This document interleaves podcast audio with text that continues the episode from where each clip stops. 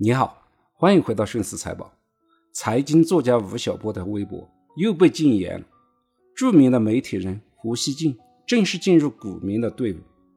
英大证券首席经济学家李大校不遗余力地为老胡的炒股出谋划策。原某大地产首席经济学家说：“当下不投新能源，就像二十年前没买房。”但股市还是那个深不见底的股市。该低的时候继续跌，该涨的时候也会涨。经济学家炒股就比散户更靠谱吗？跟着经济学家炒股可行吗？今天我们就来聊聊这个话题。经济学家最擅长的是对未来的经济发展宏观面做预测。有名的经济学家要么有非常扎实的分析能力和理论基础，要么是成名于几次。对大趋势的准确判断，按理说，投资投的是未来。经济学家相对于普通的投资者，可以更准确地预测未来经济的发展趋势。那么，经济学家自己去投资，岂不是比普通的投资者可以赚得更多的钱？但现实情况恰恰相反，牛顿炒股陷入南海公司的泡沫，一把梭哈亏光了两万英镑。这相当于他当时十年的工资。搞笑天使投资人马克·吐温投资了一个失败的打字机项目，却错失了贝尔电话公司。美国的第一位数理经济学家费雪，也是巴菲特的老师，去世时他的净资产只剩六万美元。可以看到，不少的经济学家，他们的投资业绩都是一塌糊涂。特别是在大的经济崩溃中，经济学家也未能逃脱投资的崩盘。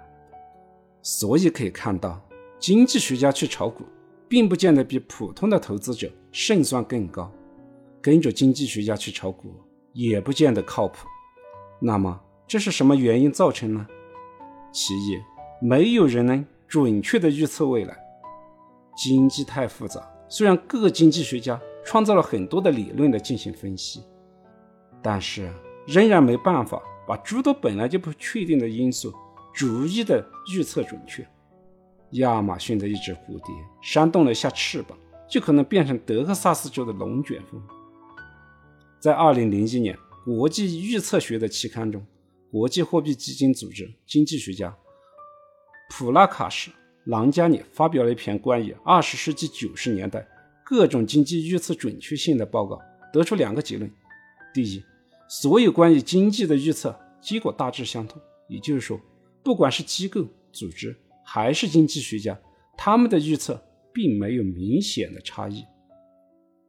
第二，经济学家们对于经济预测的准确度非常糟糕。比如说，在共识预测报告上，截止到2008年4月，经济学家们并没有预测出2008年的经济危机。从凯恩斯的投资经历来看，纵使凯恩斯一度被誉为美国经济的救星、战后的繁荣之父，但是在他的投资中也没能对经济发展做出准确的预测。一九一五年，凯恩斯开始投机股票和外汇，因一战后经济开始繁荣，做多美元、马克、法郎和里拉，做空英镑赚了大笔的钱。在一九一九年，他创办了对冲基金。并在一九二零年一月一日开始运营，二月底就赚了百分之二十。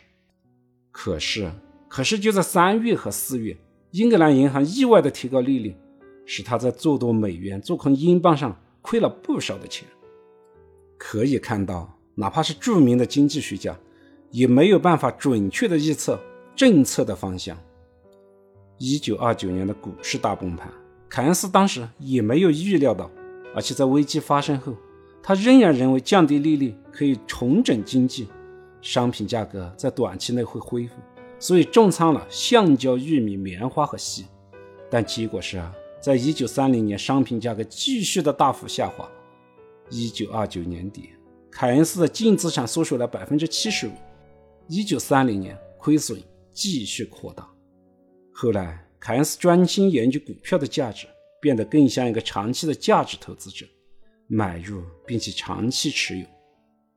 但是由于使用了杠杆资金，在一九三七至一九三八年的下跌中亏损严重，直到一九四六年凯恩斯去世，他的投资组合也没有涨回到一九三六年的高度。